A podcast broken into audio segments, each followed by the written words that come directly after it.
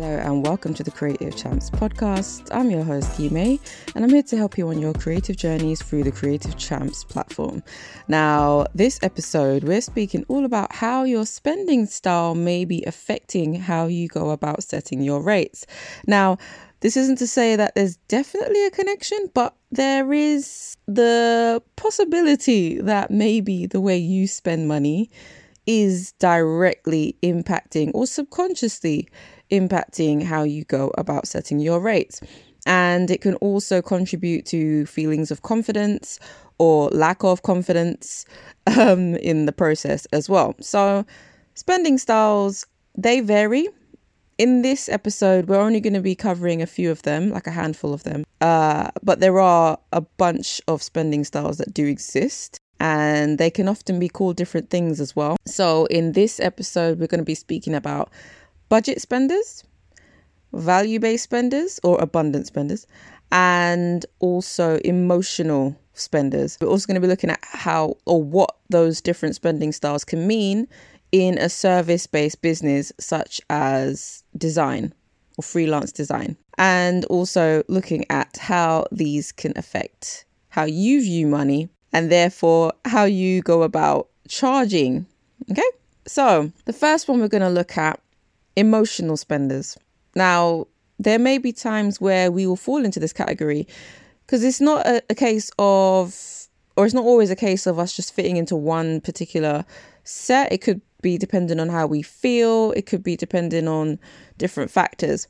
So, emotional spenders, these are the more impulsive spenders. These are the spenders who, if they're feeling, I don't know, they could be feeling really crappy. So they'll say, Do you know what? I'm going to buy myself I don't know, freaking takeaway because I'm really just irritated right now. I'm just going to buy this right now. Or it could be those who get really like, really excited about some sort of like harebrained scheme, right? And then they go all in. They're like, yeah, I'm going to buy this. I'm going to buy that. This is my new hobby. Yeah. And then the next day, um, I'm not really interested in this. I had a, a, an instance of emotional spending where I spent I don't know how much hundreds on a keyboard, a music keyboard. Tell me if I've used it. Like I've used I've used it about twice, and I bought it in 2019, and it's just sitting there taunting me. I can't even sell it because people mess me around online because it's it's it's um what's it called? It's collection only and um, I don't know if you've ever tried to sell a collection only item, but it's a freaking nightmare. So it's just sitting there gathering dust. So that's an example of an emotional spend or an impulsive spend, rather. Um, and the emotional side of it for me was because I was feeling a little bit like um, a little bit. I don't know. When I was younger, when I used to play keyboard, it was kind of an escape for me. And so I was in need of an escape at that time. But then when it arrived, I was like, eh, I'm okay now. so I'm not interested anymore. Um, and then you've got um, value and abundance spenders. Now, value and abundance spenders, these are the spenders who are more likely to recognize the end value or the, the result of purchasing something. They're more likely to think about the fact that if they do buy this thing or buy this service, that they're going to receive something qualitative at the end of it. And that's their main goal. That's their first priority. And then they ask questions about price after the fact. Yeah. So, first of all, they'll look at what it can be, what it, how beneficial it can be for them. And then they think about how much it costs. And they're also more likely to organize things in order of highest reviewed to lowest reviewed. Yeah. Um, and then with the budget spenders, ah, you, you you can you can guess what I'm what I'm where I'm going with this one. These are the spenders who are more concerned about finding cheap prices. They don't really care about anything else. They just care is it cheap? Is it cheap? I don't care if that one is going to last me longer. I just care about spending as little money as possible in this moment in time. And these are the people who are more likely to organize something in order from lowest price to highest price. So, what does this mean in terms of offering a value based service? Okay. So, with emotional and impulse spending, these are the clients that you might find are more likely to just lose interest halfway through a project. Yeah. And this has happened. These clients, you know, they'll ghost because a lot of the time they'll approach you at the start. They'll be like, yeah, we've got this thing going on. We're doing this, we're doing that. Really impulsive, right? Really like on it. Like, yeah, this is what we're doing. Really amped up for it. Yeah. All right, cool. Get everything done. And then halfway through, uh, we're, we're kind of parking the project now. We're not working on it anymore or we've decided to go a different direction. Um, it's not really what we want to do anymore. You know, you, you see where I'm going with this. It's like they just lose interest and the impulsion is gone. You know, the drive is gone because they've run out of steam. Full blast ahead, right? They're like, yeah, we're on it, yeah. Yeah. And then it just wanes like after a few days, sometimes a couple of weeks and then you're just left there like, but I've already started working on this project. So where do we go from here? So uh, this is why I always urge you to think about um, different terms in your contract that will cover you in instances like this, where the client wants to terminate the contract before the project is finished. So that way you can make sure that you are always covered for the work you've done and that you don't end up with the short straw where you've completed a bunch of work and you haven't been paid for it because they've decided that, nah, I don't want to do it anymore. So, emotional impulse spenders, mm, and if you yourself are an emotional impulse spender, this might affect how you go about setting rates for your services. But I would say, um, oh, I'm no psychologist, um, but um, I would say that in terms of having your um, ability to set rates directly affected, I find more uh, of a connection between value based spending and budget based spending and how they can directly affect how you set your rates. So, I'm going to go into a little bit more detail about those two. Um, but in terms of emotional spending, I'm not really sure directly how this. How this might there there probably is a connection. I, I just haven't sussed it out yet. I haven't really sussed that one out. But um in terms of being a budget spender, there's nothing wrong with being a budget spender, by the way. Um, I I personally know quite a few, very few uh, close uh, close relatives, and sometimes you'll find that like there might be a certain generation in your family who are just that's just how they go about spending things, right? If you go shopping with, you know, like in my case, my parents or my mum in particular if I go shopping with my mom, I know for a fact all I'm going to hear is, "Ah, oh, that's expensive. Which one's the cheaper one? Get the cheaper one." No, man, no, I ain't paying that much. Ah, do you get where I'm going? So, but in a service based um, business, this isn't what you want. You do not want to attract clients who are budget spenders because you are providing something of value. If you're providing something of value, then you need to attract people who are spending their money based on the value that they know something can bring. All right. Now, if you yourself are a budget spender and you look at the price first and then worry about quality or whatever second, then this can directly impact this can directly impact how you go about charging because sometimes subconsciously you might be thinking, well, if I wouldn't pay this much for something, why, what business do I have charging this much?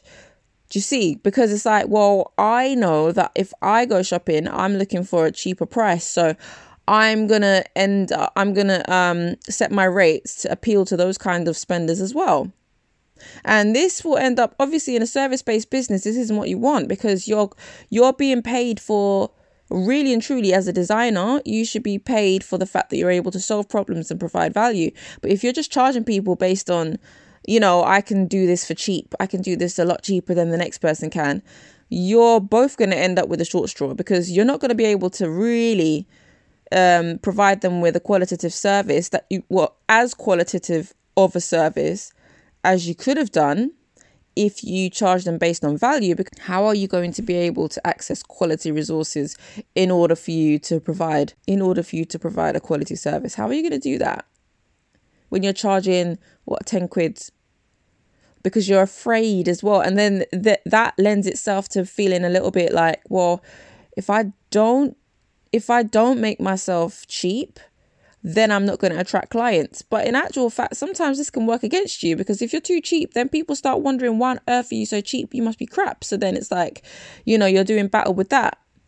And um, then on the other hand, if you are a value or abundant spender, you're thinking, well, you know, you're going to organize things in order from the highest spec to the lowest spec or the highest rated to the lowest rated. And you're going to make your decisions based on what you know or what you trust can provide you with the best end result and help you in the long run. Or you might be thinking, if I spend money on this now, then I know that this thing will last me for a long time. Yeah. Um, for example, like it could be a, mattress, an orthopedic mattress. You might invest in a, a, a more expensive model because you know that it's going to be the best option for your your posture or your back pains, right? And you know that it's likely to last you for a little while longer than a, a cheaper spring mattress. You know, it's going to give you tons of uncomfortable nights of sleep.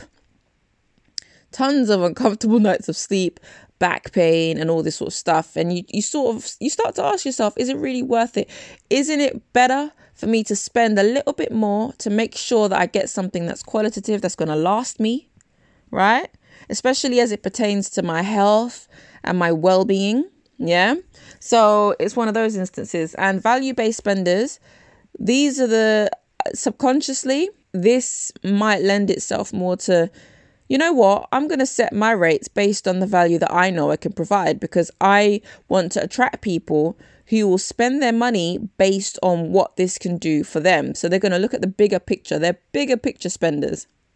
So they're thinking ahead. They're not thinking about the now, where they're thinking, well, I just want to spend as little as possible. I want to spend my money on something that I know is going to provide me with what I want and what I need. Right? or or what's going to help me in the future i'm going to make that investment i'm going to spend that big stonking amount of cash now because i know this will benefit me later yeah? And these are the kind of spenders that you want to attract as a value based or service based business because these are the clients who are more likely to pay your higher rates. Yeah? Because of the fact that they recognize what they're paying for. They recognize they're not paying you just for your time or just for your ability to be able to click things or click on things or pixel push, as I said in the last episode. They're paying you for your ability to solve their problems, provide them with something qualitative, or provide them with something unique, one of a kind. They're looking at the bigger picture. And so, yeah, I mean, there are different, there are a ton more spending styles. Um, but I, I personally don't really, I'm not really up to speed with all of them.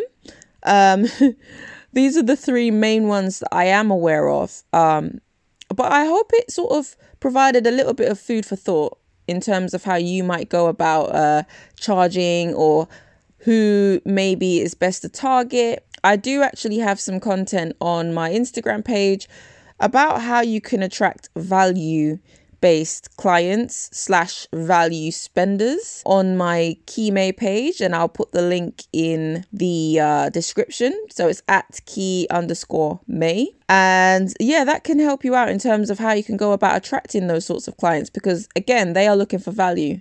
And so you have to be able to demonstrate value and you have to be able to sort of earn their trust, so to speak, um, in order for them to spend, you know, part ways with, with big wads of cash, right? Um, so these are the more lucrative projects, the value based projects. If you're looking to make a living freelancing, you're going to need to really think about providing a service that demands higher rates so that you don't end up having to work yourself into the ground just to make ends meet unless you enjoy working on you know tons of projects at once uh, you know that's to each their own but if you want to be able to provide you know more of a one to one intensive premium qualitative service, then you're going to need to not spread yourself so thin, right? Okay, and you're going to need to think about the fact that, well, you know, would you rather have four clients at, um, in fact, let me let me let me change that. Would you rather have one client a month who's paying you four grand, or would you rather have ten clients a month paying you four hundred each? Which would you rather? Hmm. Yeah. Uh, same. But yeah, I really hope this episode helped you out. Thank you so much for tuning in as always, and I will speak to you same time next week. All right, take care. Bye.